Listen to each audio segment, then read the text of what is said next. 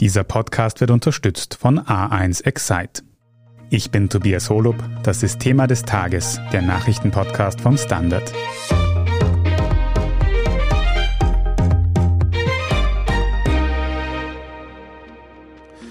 Die russische Bevölkerung befürwortet den Krieg in der Ukraine. Zumindest legen das steigende Beliebtheitswerte von Wladimir Putin in aktuellen Studien nahe. Solche Umfragen sind im autoritären Russland natürlich mit Vorsicht zu genießen. Aber diese Zahlen zeigen auch, dass die Meinungslage in Russland lange nicht so eindeutig ist wie im Rest Europas. Das hat mit Propaganda und der Berichterstattung in Russland zu tun. Journalistinnen müssen positiv über den Krieg sprechen, dürfen ihn gar nicht als Krieg bezeichnen, denn sonst werden sie zensiert, zahlen Geldstrafen oder werden mit Gefängnis bedroht. Immer mehr russische Journalistinnen wandern deshalb in den Westen aus. Eine dieser Journalistinnen ist Angelina Davidova. Auch sie hat ihre Heimat verlassen, um Putins Propagandamaschinerie zu entkommen. Wie der russische Staat jetzt genau gegen unabhängige Medien vorgeht, was Russinnen und Russen über den Krieg in der Ukraine glauben und ob Russlands Informationsfreiheit auch aus dem Ausland noch gerettet werden kann, das erzählt sie uns in dieser Folge. Frau Angelina Davidova, Sie haben lange in Russland als Journalistin gearbeitet und sind jetzt erst vor kurzem nach Deutschland ausgewandert. Können Sie uns für den Anfang einen kurzen Einblick geben, wie Sie in Russland gearbeitet haben? Für welche Medien und über welche Themen haben Sie berichtet? Also ich habe seit 1999 als Journalistin in Russland gearbeitet und in den letzten zwölf Jahren mein Schwerpunkt war Umwelt- und Klimajournalismus. Ich habe für die russische Zeitungen geschrieben, also für Kommersant zum Beispiel. Ich habe da auch für internationale Medien geschrieben, wie Thomson Reuters Foundation oder BBC. Und ich hatte auch zwei Podcasts, eine auf Russisch, eine auf Englisch, der heißt Eurasian Climate Brief. Und noch dazu ein Radioprogramm auch zu Umweltthemen auf dem Echo of Moskau Rundfunkstation in Russland.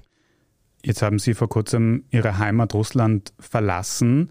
Warum haben Sie diese Entscheidung getroffen? Also als der Krieg angefangen war, am 24. Februar, war ich natürlich schockiert. In einigen Tagen bekam es eigentlich klar, dass als Journalistin es ist eigentlich sehr schwer, in heutigen Bedingungen zu arbeiten. Also es gab viele neue Gesetzgebung, auch zum Beispiel, dass der Krieg überhaupt kein Krieg genannt werden kann und dass es gibt auch Strafe und auch sogar weitere Probleme für die Journalisten, die zum Beispiel was über den Krieg schreiben oder über den Krieg erzählen, das kommt nicht klar mit der offiziellen Position. Wie gesagt, ich habe speziell nicht für solche Themen mich spezialisiert. Ich hatte eigentlich eher mehr über Umwelt- und Klimathemen geschrieben, aber ehrlich gesagt, ich verstehe auch nicht, wie ich sogar über Umwelt- und Klimathemen erzählen kann, ohne über den Krieg zu reden. Ich würde sagen, das war erster Grund und zweiter Grund war natürlich, dass ich war persönlich und auch emotional sehr stark betroffen. Für mich war es eigentlich sehr schwer, in Russland zu bleiben und das alles zu akzeptieren. Ich bin bestimmt gegen den Krieg und ich bin bestimmt gegen, was Russland im Moment macht. Und deswegen, ich dachte, ich brauche nur einen Abstand, um mich davon zu differenzieren. Und wie ist es dann nach Ihrer Ausreise für Sie persönlich weitergegangen? Ich habe dann zweieinhalb Wochen in Istanbul verbracht und jetzt bin seit Ende März in Berlin.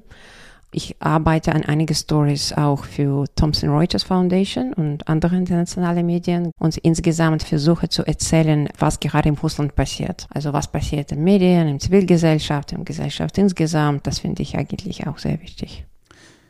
Können Sie uns ein bisschen beschreiben, wie die Arbeit als Journalistin in Russland war, also bevor der Krieg begonnen hat? Hat man da schon gemerkt, dass der Staat Einfluss nehmen will auf die eigene Arbeit oder war das damals noch nicht so schlimm?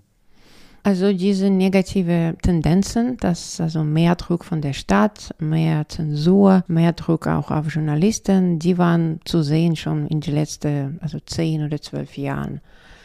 Aber meine persönliche Meinung nach, es war immer noch möglich, in Russland zu leben, dort zu arbeiten und auch kritische Berichterstattung zu machen.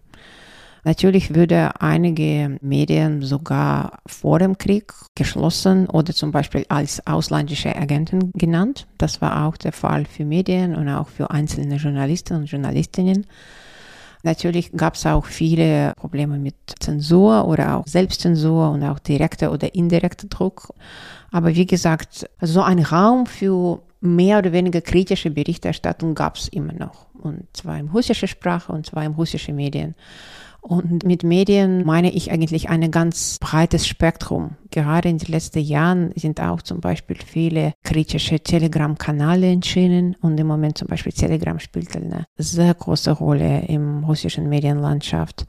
Einige Medien wurde jetzt nur blockiert. Die kann man immer noch mit VPN zum Beispiel lesen oder hören. Und zum Beispiel meine ehemalige Kolleginnen und Kolleginnen von Echo of Moscow, Echo of Moscow wurde also völlig geschlossen. Und dann haben einige Journalisten ihre persönliche Medien sozusagen aufgebaut. Also im Telegram, im YouTube und andere. Also es passiert auch sowas. Und wie haben sich dann die Arbeitsbedingungen quasi geändert, nachdem der Krieg in der Ukraine angefangen hat? Also ich würde damit anfangen, dass einige Medien wurde entweder voll geschlossen oder blockiert. Also föderale Medien, aber auch viele regionale Medien aus verschiedenen Regionen Russland. Aber wie gesagt, blockiert bedeutet nicht, dass die Journalisten nicht weiterarbeiten. Sie arbeiten weiter und die kann man mit VPN lesen. Zum Beispiel, ich habe gerade vor ein paar Wochen mit einem Kollegen aus einer sibirischen Medien geredet, also die heißt Taiga Info und die befinden sich im Novosibirsk und auch andere Städte in Sibirien und die sind eigentlich sehr wichtig für die Region. Also die würde dann auch blockiert und dann ich habe die Journalisten dort gefragt und sie sagen, na ja, wir bleiben hier, wir gehen nirgendwo, wir müssen doch hier weiterarbeiten und erzählen, was in Sibirien passiert. Wir haben auch keine Mittel, irgendwo rauszugehen oder wo würden wir dann arbeiten.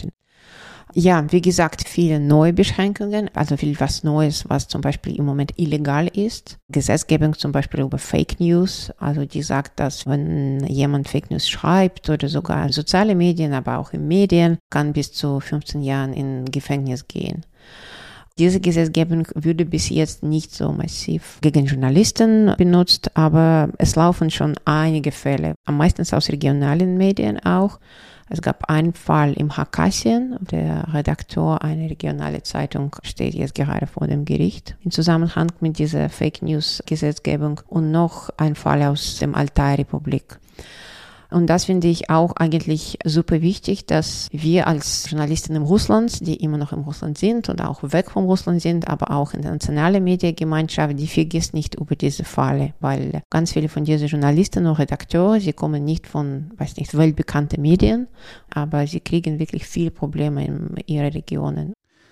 Sie haben schon erzählt, dass ein Radiosender, für den Sie gearbeitet haben, Echo Moskau, zumachen musste. Waren Sie überrascht von dieser Härte, mit der gegen die wenigen unabhängigen Medien, die es noch gibt, vorgegangen wurde? Eigentlich ja. Ich hatte es auch mir nicht so gedacht, dass es so schnell passiert. Diese Radiostation hat für viele Jahre im postsowjetischen Russland gearbeitet und war schon ziemlich bekannt. Und sie hatten auch viele regionale Redaktionen. Zum Beispiel mein Programm war bei der Redaktion in St. Petersburg, wo ich auch gewohnt habe. Und das war auch mehr oder weniger, würde ich sagen, unabhängige und kritische Rundfunk. Die war auch noch immer noch möglich, zum Beispiel in einem normalen Radio zu hören, also jetzt nicht online. Ich habe ein paar Verwandte, die sind so ein bisschen älter und die finden es nicht einfach, etwas zum Beispiel im Internet hören. Sie haben dann eher Moskau nur im Radio gehört und jetzt können sie natürlich das auch nicht hören. Und das begrenzt natürlich den Zugang zu Informationen, auch zu kritischer Information. Warum manche Russinnen und Russen diese kritischen Informationen aber auch gar nicht hören wollen und was sich in Russland ändern müsste, damit Journalistinnen wie Angelina Davidova zurückkehren könnten. Darum geht es nach einer kurzen Pause. Bleiben Sie dran. Lieber Osterhase, sorry, tut leid, aber heuer bringt A1 Excite und nicht du die besten Osterdeals. Jetzt 100 Euro Ostergutschrift auf die Tarife A1 Excite S und L sichern. Ab 22,90 Euro monatlich mit 24 GB. Und dazu das Xiaomi Note L 5G um 0 Euro. Plus jetzt zusätzlich 49,90 Euro Aktivierung geschenkt. Jährliche Servicepauschale 34,90 Euro. Jetzt du im A1 Giganetz. Frau Davidova, würden Sie sagen, dass es in Russland jetzt überhaupt noch möglich ist, sich quasi unabhängig zu informieren über die Situation in der Ukraine? Oder kommt da größtenteils nur noch Propaganda bei den meisten Menschen an? Auf einer Seite alles, was im Fernsehen läuft, das ist fast alles Propaganda, würde ich sagen. Radio auch fast alles. Also es gibt immer noch ein paar Rundfunkstationen, die berichten eher mehr über Wirtschaft, zum Beispiel zu Business FM. Die machen zum Beispiel keine Propaganda, aber eine wirklich kritische Berichterstattung dürfen sie auch nicht veröffentlichen. Es gibt auch einige Medien noch, die erscheinen online und in print, wie Kommersant, Vedomosti oder RBK. Die hatten auch eher mehr einen wirtschaftlichen Fokus vorher. Die erscheinen immer noch und die schreiben keine Propaganda. Die schreiben auch, so würde ich sagen, schon einige kritische Artikel doch, aber sie müssen natürlich sehr vorsichtig schreiben. Facebook, Twitter und Instagram sind nur mit VPN verfügbar. Und natürlich viele Leute, die Internet sowieso benutzen, können die dann doch lesen und doch sehen, was dort passiert. Was in Ukraine passiert, aber auch was Kritisches, was in Russland passiert auch. Das Problem ist aber, dass ganz viele von uns jetzt leben in so einer Informationsblase und wir lesen und wir schauen etwas, was wir schon glauben. Also wenn die Leute in Russland überhaupt nicht glauben wollen, was würde im Butcher von der russischen Armee gemacht, dann schauen sie auch nicht die anderen Kanäle, die was anderes sagen. Oder wenn die Leute auch sagen, na ja, es ist alles irgendwie Fake News von allen Seiten, ich würde das überhaupt nicht lesen. Es ist auch immer die Frage, nicht was ist zugänglich, aber auch die Frage, was möchte ich lesen und was möchte ich wissen. Und leider sehen wir viel über diese Informationsblasen. Was diese Informationsblasen angeht, haben wir in deutschsprachigen Medien auch schon gelesen von jungen Menschen, die mit älteren Familienmitgliedern über den Krieg reden und diese Familienmitglieder sagen, aber das ist doch alles gar nicht passiert, wie Sie es gerade schon beschrieben haben mit Butcher. Haben Sie sowas auch mitbekommen, dass Leute sich da gegenseitig quasi einfach gar nicht mehr geglaubt haben innerhalb von Familien? Ja, genau so. Und es war sogar schlimmer. Zum Beispiel, es gab viele Familien, wo ein Teil der Familie wohnt in Russland und ein Teil der Familie wohnt in Ukraine. Und dann, wenn die ukrainische Verwandten rufen ihr russische Verwandten und dann erzählen, was gerade passiert, russische Verwandten glauben sie nicht. Sie glauben eher mehr Fernsehen und eher mehr Propaganda als ihr einige Verwandte. Aber auch dieser Generationskonflikt, das steht schon auch sehr stark. Zum Beispiel, ich kenne viele Freunde von mir, auch Journalisten, auch kritische Journalisten, auch Aktivisten, die mit ihren Eltern überhaupt nicht reden können. In anderen Familien reden die über den Krieg nicht, nur über was anderes. Ich kann es auch nicht sagen, dass zum Beispiel alle Leute über bestimmte Ältegrenze sind alle von Propaganda vergiftet. Es ist auch nicht so ein 100 Prozent, aber ein Trend gibt es dafür. Das ist ein riesiger alter Unterschied und auch, würde ich sagen, ein riesiger regionaler Unterschied, was zwischen zum Beispiel Großstädte und Kleinstädte oder Dörfer betrifft. Frau Davidova, was glauben Sie denn jetzt, was man tun könnte, um an diesem Mediensystem in Russland etwas zu ändern? Und gibt es da einen Unterschied, ob man jetzt sich in Russland noch befindet oder quasi ausgereist ist? Es läuft eine riesige Diskussion, sogar nicht eine Diskussion, viele Diskussionen in Russland im Moment. Was macht eigentlich mehr Sinn zu machen? Wenn du gegen den Krieg bist, was machst du? Bleibst du in Russland und versuchst, was dort zu machen? Ich habe einige Freunde, die sind in Russland bewusst geblieben und versuchen dort Protestkampagnen zu machen oder auch kritische Journalismus weiterzuführen. Das ist alles natürlich mit ganz vielen Risiken verbunden und sogar persönliche Risiken. In den ersten Tagen des Krieges gab es Protestaktionen von ungefähr 2.000, 3.000 Leuten in St. Petersburg und 5.000 Leute oder so in Moskau. Jetzt sind natürlich die Zahlen viel, viel weniger, weil es war auch so, dass Tausende von Leuten wird dann verhaftet und dann haben eine Strafe gekriegt oder sowas. Im Moment solche große Protestaktionen sind natürlich viel komplizierter. Deswegen es geht eher mehr um einzelne Protestaktionen. Es gab zum Beispiel auch eine ehemalige Journalistin, die ist aber jetzt Künstler, Alexandra Sascha Skachelenka. Und sie hat eine Aktion gemacht in viele Supermärkte in St. Petersburg. Hat sie die Price Tags für Waren geändert. Zum Beispiel zu sagen, wie viele Leute hat russische Armee in eine bestimmte ukrainische Stadt ermordet oder was passiert, also dass die russische Armee bombardiert jetzt gerade diese Stadt oder sowas. Der Supermarkt hat aber die Polizei gerufen und sie war dann verhaftet und sie steht im Moment vor dem Gericht und im Moment ist es unklar, wie das alles weiter passiert. Sie ist jetzt auch im so Prägericht Gefängnis und das ist natürlich eine sehr schlimme Fall, was passieren kann. Und ich denke auch so eine Aufmerksamkeit zu diesem Fall, also Sascha Skochelenka aus St. Petersburg, ist auch sehr wichtig, also auch die internationale Aufmerksamkeit zu diesem Fall zu bringen. Sie haben es schon gesagt, die andere Seite ist dann quasi Russland zu verlassen und von außen zu versuchen, die Informationsfreiheit in Russland positiv zu beeinflussen. Wie gut ist das möglich?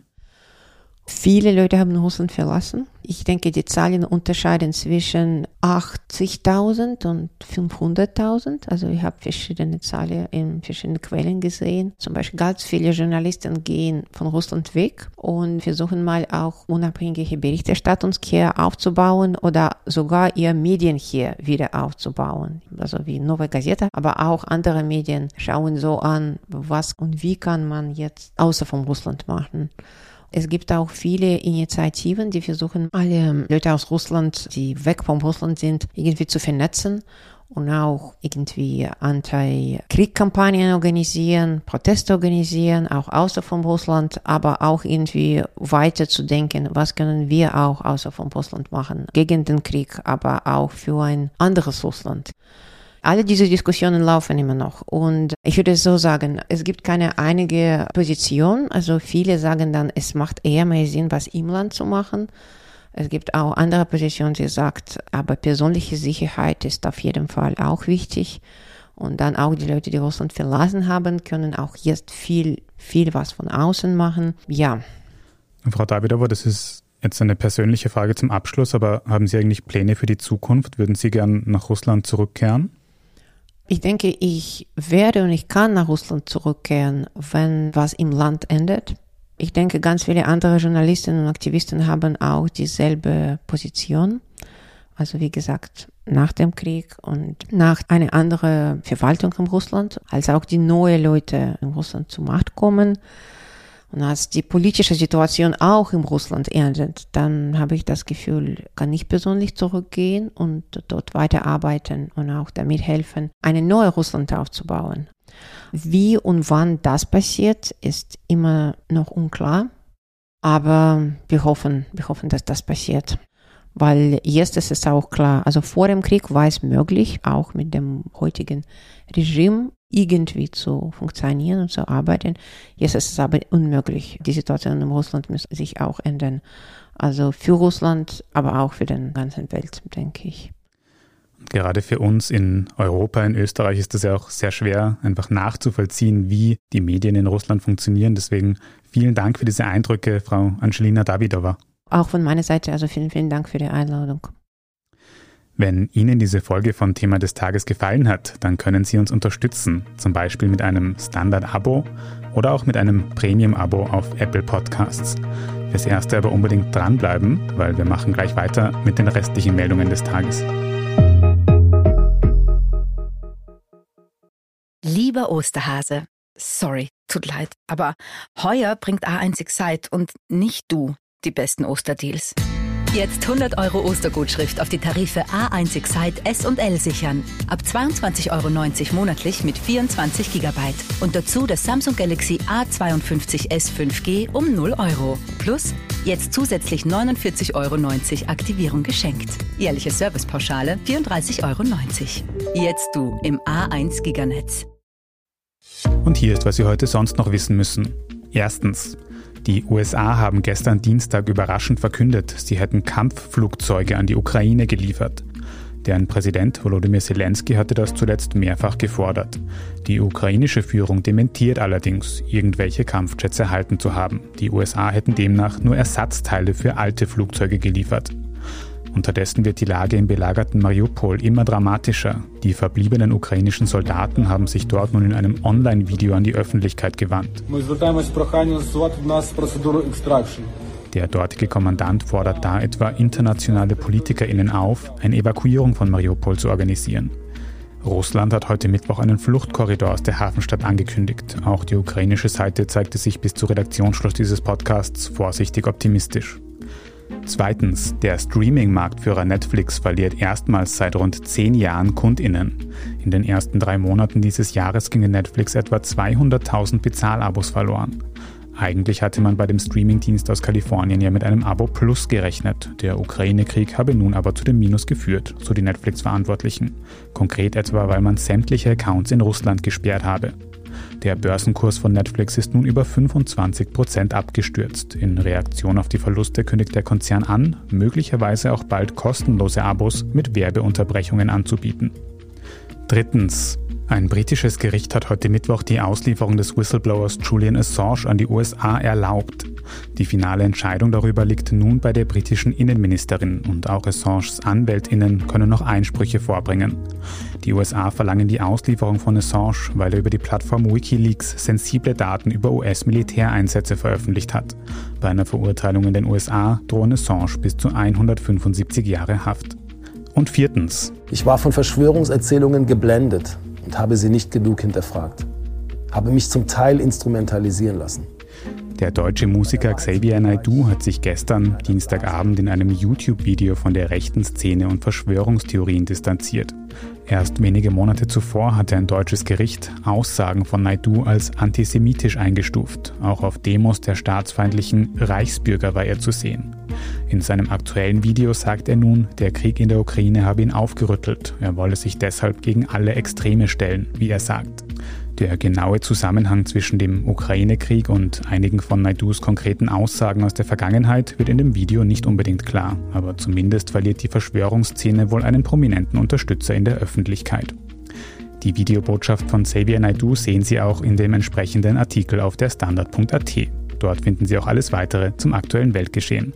Falls Sie Feedback oder Anregungen haben, dann erreichen Sie uns gerne über podcast.derstandard.at. Wenn Sie keine Folge von Thema des Tages mehr verpassen wollen, dann folgen Sie uns doch auf Ihrer liebsten Podcast-Plattform und lassen am besten auch gleich eine gute Bewertung dort. Das hilft uns wirklich sehr, also vielen Dank dafür. Ich bin Tobias Holub, Baba und bis zum nächsten Mal.